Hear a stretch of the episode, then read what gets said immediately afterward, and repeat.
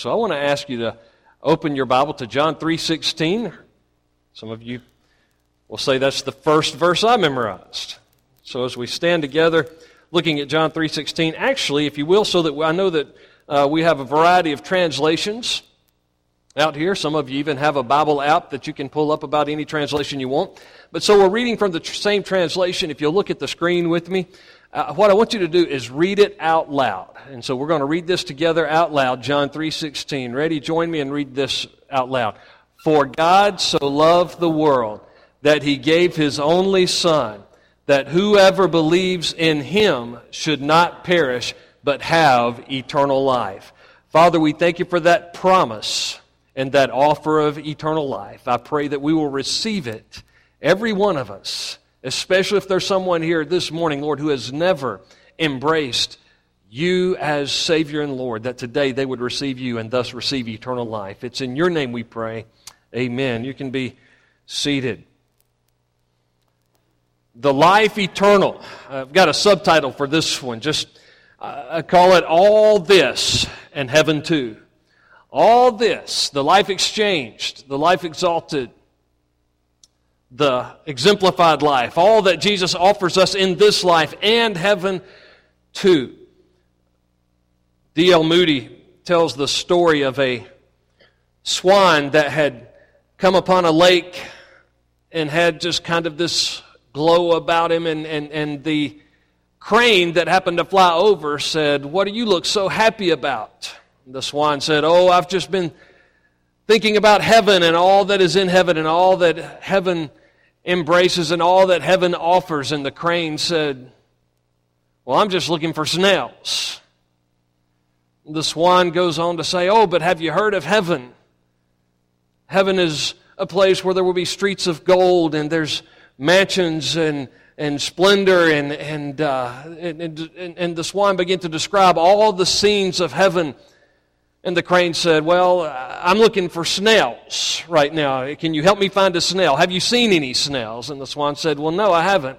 But aren't you interested in me telling you all about heaven? This uh, I've discovered and, and learned some wonderful truths and, and things about heaven. And the crane said, Are there any snails in heaven? And the swan said, Well, I, I don't know. I don't think so. And the crane responded, Well, I'm not interested. What Dr. Moody was trying to say was that there are a lot of us that are so focused on little things this world has to offer just to get by from day to day that we don't think about the splendor and, and the glory of eternity with Jesus Christ. In John chapter 3, Nicodemus is interested in the kingdom, but more importantly, he's interested in the person of Jesus Christ. And I would say, as a believer, as a Christ follower, I would encourage all of us to realize if we're not interested in Jesus Christ as King, then we're probably not really interested in the kingdom of God or the kingdom of heaven. Nicodemus, a member of the Sanhedrin, a teacher, a leading expert in Old Testament law, what we would call Old Testament law. They would have simply called the Torah the law of Moses. And he was an expert in that law, a teacher in all of Israel. And he comes to Jesus by night. Jesus presupposes his question and begins to explain a few things to him about the kingdom. And the best we can tell, Nicodemus embraced this message because by the time you come to John chapter 19, verses 38 and 39, when Jesus was crucified on the cross, Nicodemus and another silent Christian up until that point, Joseph of Arimathea, took the body of Christ, not so worried about who identified them with Christ anymore. They took care of the body of Christ. They laid the body of Christ in a tomb and identified in a very public way with the Christ who had died for them. Something in this conversation changed the life of Nicodemus. Perhaps it was the fact that Jesus was explaining to Nicodemus that you must be born again, and Nicodemus said, well, wait a minute, that doesn't make sense. How can I be born twice?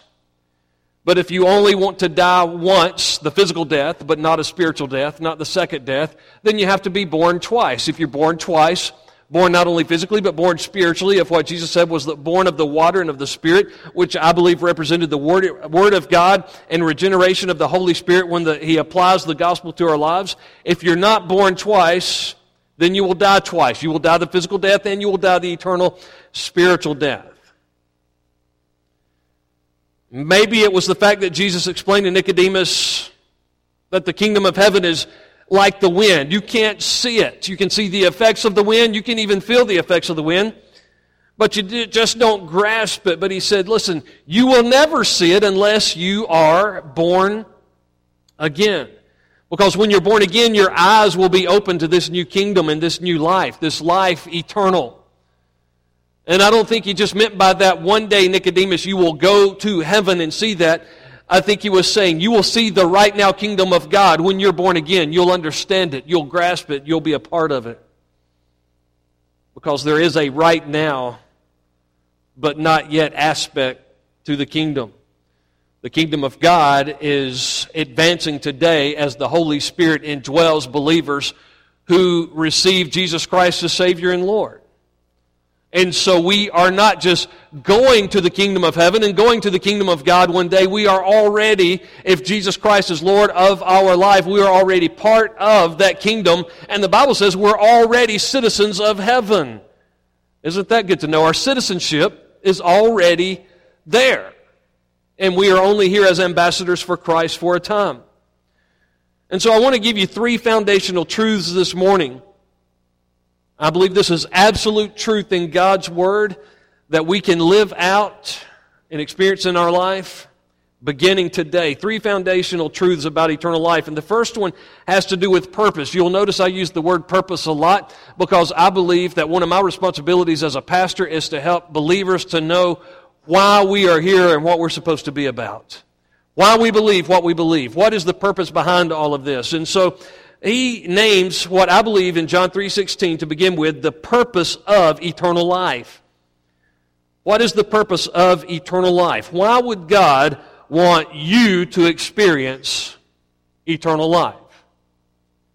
Well, it's right here in the first part of the verse. For God so loved the world. The purpose of eternal life is this you were created in God's image to experience life in a loving relationship with Him. You exist to experience life in a loving relationship with Almighty God. That life begins here and that life goes on forever. Even though David admitted in the Old Testament that he was conceived in sin, he also acknowledged that though he was conceived in sin, that he was fearfully and wonderfully made. There is something about us that even though we live in a sin fallen world, even though the image of God is badly marred, we are created in the image of God. Though we can't save ourselves and do anything good apart from God, we are still created in the image of God because God created us to relate uniquely with Him. I would think that we would be more like something like fire ants to God. Yesterday I was out in my yard and I picked up a log.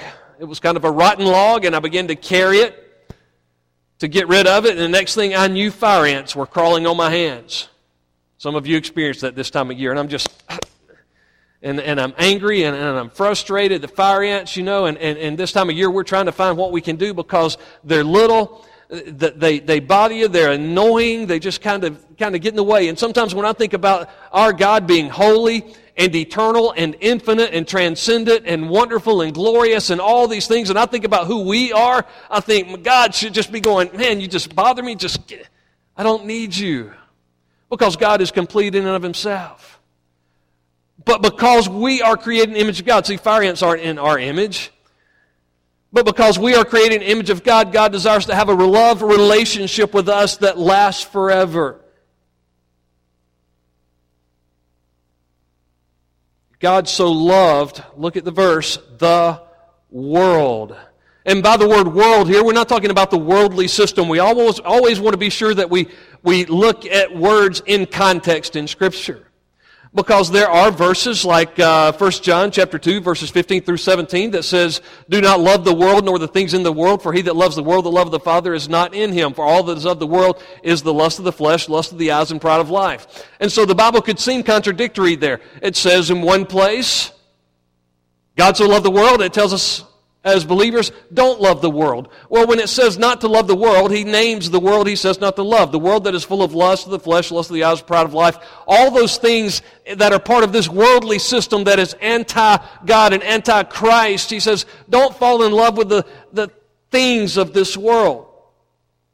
But God loves all people in the world. For God so loved the world is referring to all of the people in the world. 2 Peter chapter 3 and verse 9 says that God is patient concerning his second coming because he is not willing that any should perish. He doesn't want anybody to die without him. And so he's giving people more and more time for there to be more people who come to faith in him. God wants all to live forever with him. 1 John chapter 4 and verse 8 says God is love. And so by his very nature, he loves all people and wants all people to come into a right relationship with Him.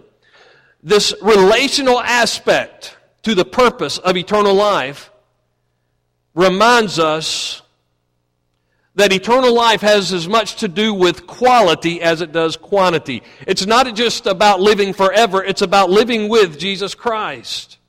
It's not just the future promise of heaven.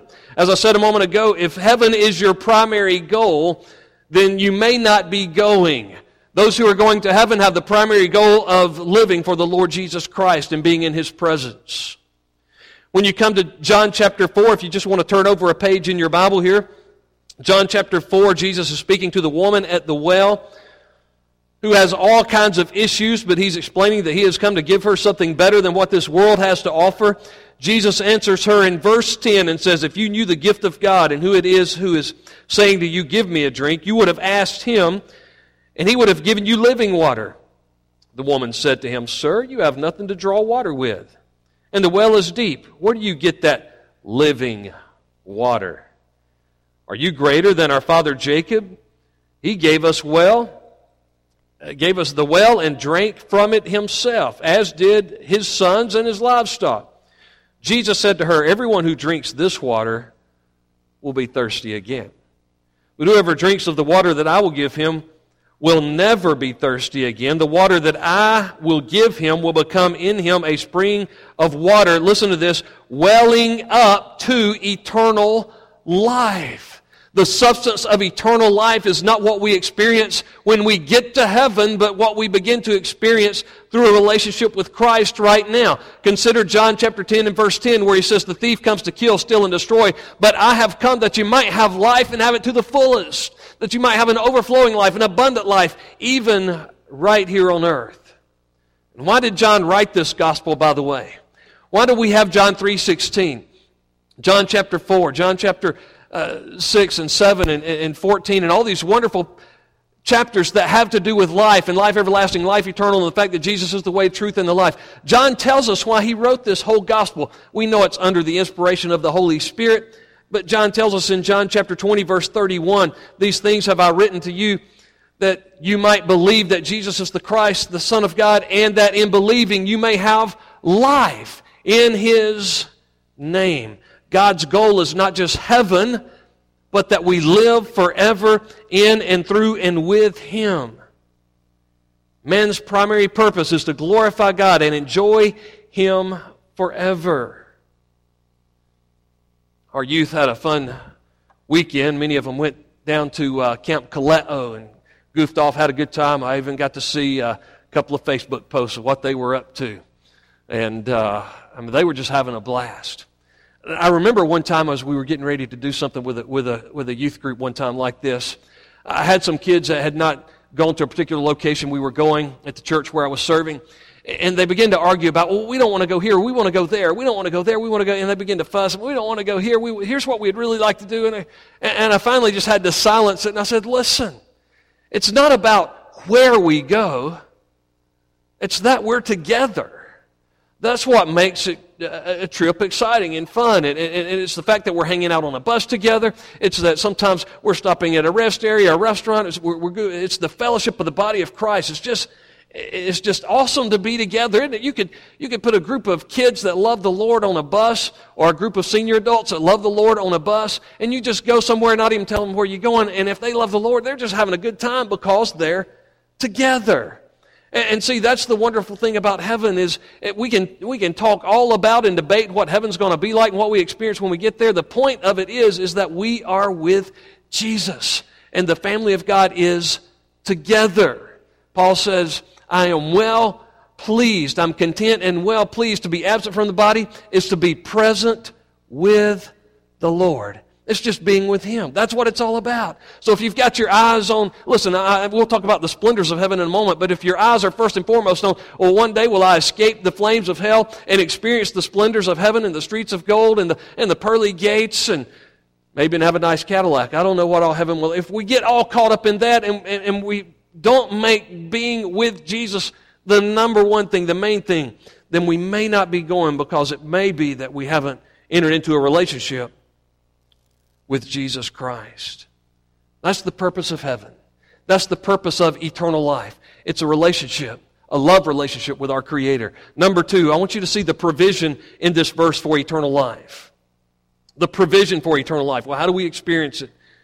Jesus said, Not only did God so love the world, but He says He so loved the world. He loved the world in this way that He gave His only Son John 1.14 says the Word had become flesh and dwelt among us. In chapter 3 and verse 14, though, Jesus says this Son must be lifted up as Moses lifted up the serpent in the wilderness. What had happened there in the book of Numbers is they had begun to grumble and complain, and God sent these poisonous, fiery serpents to bite them, and, and, and, and the, the Jewish people started dying off, and Moses made under the uh, direction of the Lord a bronze serpent, and he lifted it up, and they looked at that for their healing. Jesus says, So must the Son of Man be lifted up. He would be lifted up on a cross so that we could experience eternal life, so that he could draw all men unto him. This goes back to the exchange life that we looked at a couple weeks ago, 2 Corinthians chapter 5 verse 21, that God made him who knew no sin to become sin for us so that we might become the righteousness of God in him. That's the provision and the only provision for eternal life. But also consider if eternal life is life with God, that means our sin must be atoned for. Our sin must be atoned for.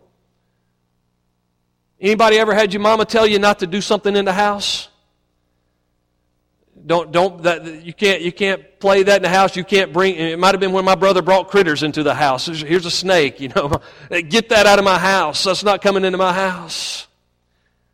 And now we tell our kids that no, not in the house. Don't track into the house. Don't bring that into the house. And then when they get older, maybe the kids, maybe we have to have a serious conversation because the kids get engaged and involved in some behaviors that we don't approve of, and we'll say very firmly, hopefully, as, even as a dad, not in my house.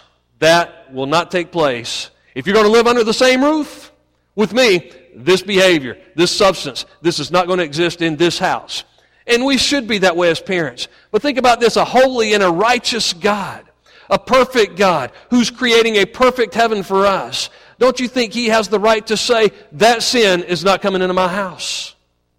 Your sin isn't coming. I love you, but I hate sin. Your sin isn't coming into my house. Not only that, God is a holy God. He can't allow that sin into His presence. So here's what He did. He atoned for our sin. That is the provision for and the provision of eternal life. In Romans 3.23, we have all sinned and come short of the glory of God. 1 John chapter 4 and verse 10, it says, you want to know a definition of love? He says, herein is love, not that we love God, but that God first loved us and gave His Son to be the propitiation.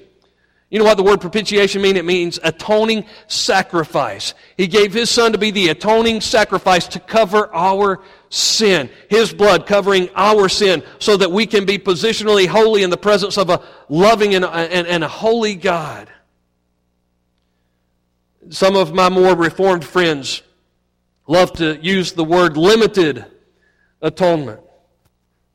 Christ only died for a, that certain few whom he had handpicked to believe in him.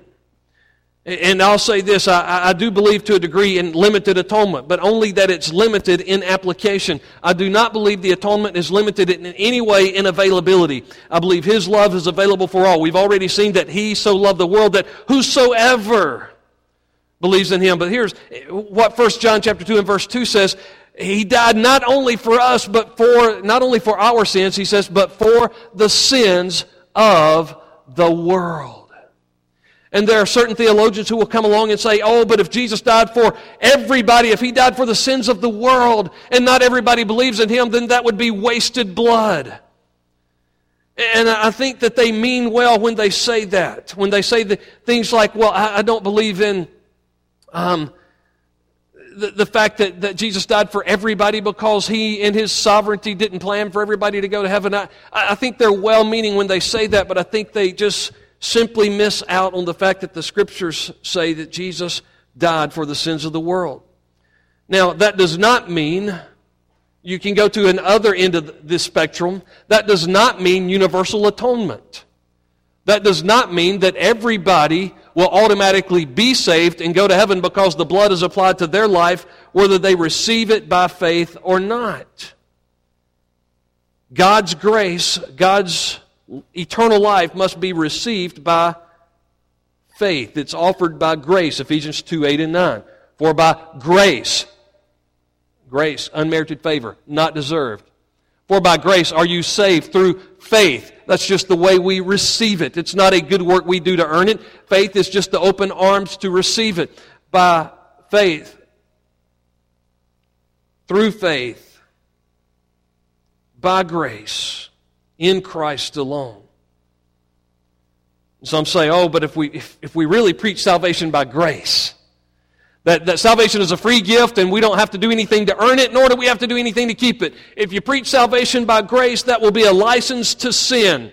No, salvation by grace is a brand new life. It is eternal life that begins right now. 2 Corinthians 5:17 If any man be in Christ, he is a new creation. Old things will pass away, all things will become new. If he's genuinely born again, if she's genuinely born again, that will not be a license to sin for them because they're a new person. They will desire to live for God like never before the spirit life. Galatians chapter 2 and verse 20, Paul says, I am crucified with Christ, therefore I no longer live, but the life I now live in the flesh, I live by faith in the Son of God who loved me and gave himself for me. Because he provided a way to heaven, I can't help but out of gratitude want to live for him. That's the beautiful simplicity of the gospel. God loves us. God can't allow sin into His presence. And so He provided an atoning sacrifice to cleanse our sins. It is applied by faith in Jesus Christ alone. And as Romans 8 1 says, there is there now no condemnation for those who are in Christ. It's as if we're standing in, in a courtroom and a judge finds us guilty and fines us $100,000. And we say, But, Judge, I know I'm guilty, but I have no way to pay $100,000. And he goes, Well, you're going to serve a sentence until you come up with a way. Well, we'll serve this sentence, but we'll never come up with a way. And all of a sudden, our lawyer steps up, who happens to be the son of the judge. And the lawyer says, I'm going to pay their fine. And he pays the fine and explains to the judge, I'm using my inheritance from you to pay the fine. So that we go off free. But it's much, much more than that because the price for our sin was not $100,000 or anything you could ever buy with money or good works. It cost Jesus his very life's blood. He gave the ultimate sacrifice. Your good works your penance, your guilt feelings, beating up yourself. None of that serves the purpose of redemption. It's the free gift that Jesus gave us on the cross that we don't earn or deserve. That's the provision of eternal life. And finally, and here's the part that most of us think about when we hear the word eternal life And, and it's what we'll close with this morning, but I want us to think about this, this third truth, and that is the permanence of eternal life. The permanence of eternal, eternal life. He says, Those who, whosoever believes in him, who, who has appropriated the atonement by faith, shall not perish. They will not die, but they will have eternal, everlasting life, life without end. Upon physical death, for the believer, the one who has put his faith and trust, the one who has put her faith and trust in Jesus Christ alone, upon physical death, their spirit goes on living in the presence, the glorious eternal presence of Jesus Christ. As I said before, Paul says, in this state, in this condition, after our body dies physically, we are content, we are even well pleased, even before the bodily resurrection and the, before we even receive a glorified body. When we are in some disembodied state in paradise with Jesus, we are content, we are well pleased, because to be absent from the body is to be present with the Lord. But it only gets better. At Christ's return, we get a resurrected body. His resurrection that we celebrated last week is the guarantee of our resurrection. He is the first fruits of the resurrection, first fruits coming forth from the dead. We follow him because he got up from the dead. And we know we'll one day receive a glorified body. 1 Thessalonians chapter 4. Beginning with verse 13, he says, We don't want you to be ignorant. We don't want you to be uninformed, brothers, about those who are asleep, that you may not grieve as others who do not have hope. For since we believe that Jesus died and rose again, even so through Jesus, God will with him, God will bring with him those who have fallen asleep. For this we declare to you by the word from the Lord that we who are alive and are left until the coming of the Lord will not precede those who have fallen asleep. For the Lord himself would ascend from heaven with a cry of command, with the voice of an archangel, and with the sound of the trumpet of God, and the dead in Christ will rise first. And it's not that you have been in some kind of unconscious soul sleep during that time. Your spirit has already been in paradise with Jesus, but you will one day receive a resurrected, glorified body, and you'll meet him in the air along with those who have not died. Now, I kind of like the guy who said, I'm looking for the upper taker, not the undertaker. I just soon skip out on that part of physical death. But it's not something I fear because at the moment my body dies physically, I will be in the presence of the living Lord, and I will be more alive at that moment than I ever have been in this life. At that moment, we begin to enjoy at the resurrection glorified body the marriage supper of the Lamb. The very first scene there after the resurrection of the body we're enjoying is still being present with the Lord. We, we're, we're, our spirit's present with the Lord. Then when we receive a resurrected body, we're present with the Lord. Marriage supper of the Lamb. What are we doing? We have been as the bride of Christ married to Almighty God, and now we're celebrating that homecoming at the marriage supper of the Lamb as the church. Then, after the tribulation period, and for those who are post tribulational, God might let you hang around a little bit longer if you want to. But after the tribulation period, when we return with Christ, we reign for a thousand years. What's the purpose of all of that? It's Christ's presence in the world like never before. It's being with Him. Not just so we can say, ah, we told you things would be better if we just followed Jesus, but it's so that we can truly live in this world in a way that glorifies Him. And after that, those who were born once will die the second death, according to Revelation chapter 20, verses 13 through 15. Those who are only born once will be resurrected as well, but condemned to an eternal separation from God in a place called hell. But those of us who know him, Revelation chapter 21 and 22, it, it says basically what we experience at the moment we first get into his presence is just the beginning because things just get better and better and better. The, these verses are familiar to you, but just think about it this morning. Then I saw a new heaven and a new earth.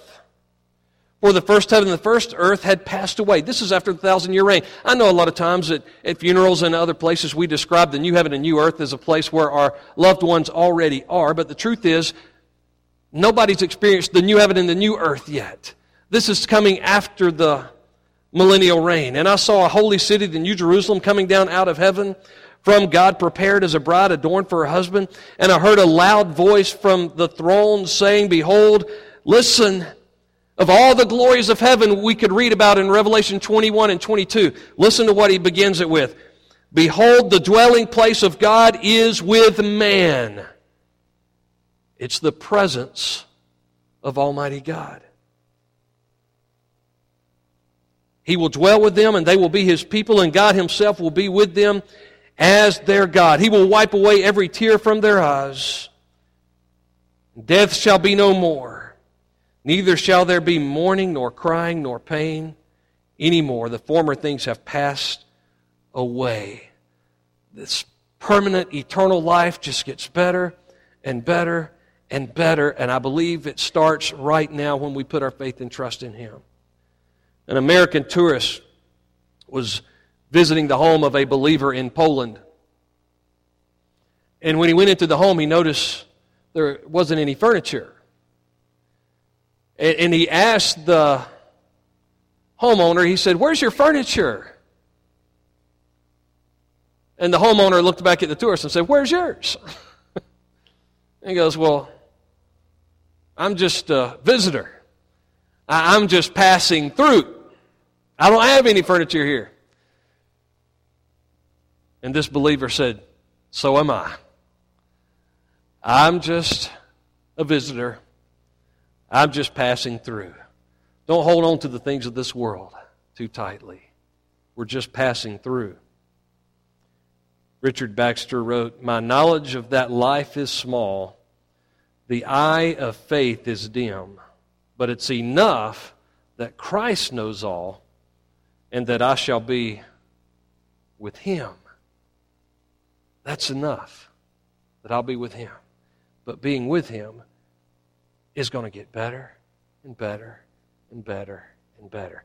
And it doesn't begin one day when I'm raptured out of this place. It begins the moment I put my faith and trust in Jesus Christ. I experience life eternal. Would you bow your heads with me this morning?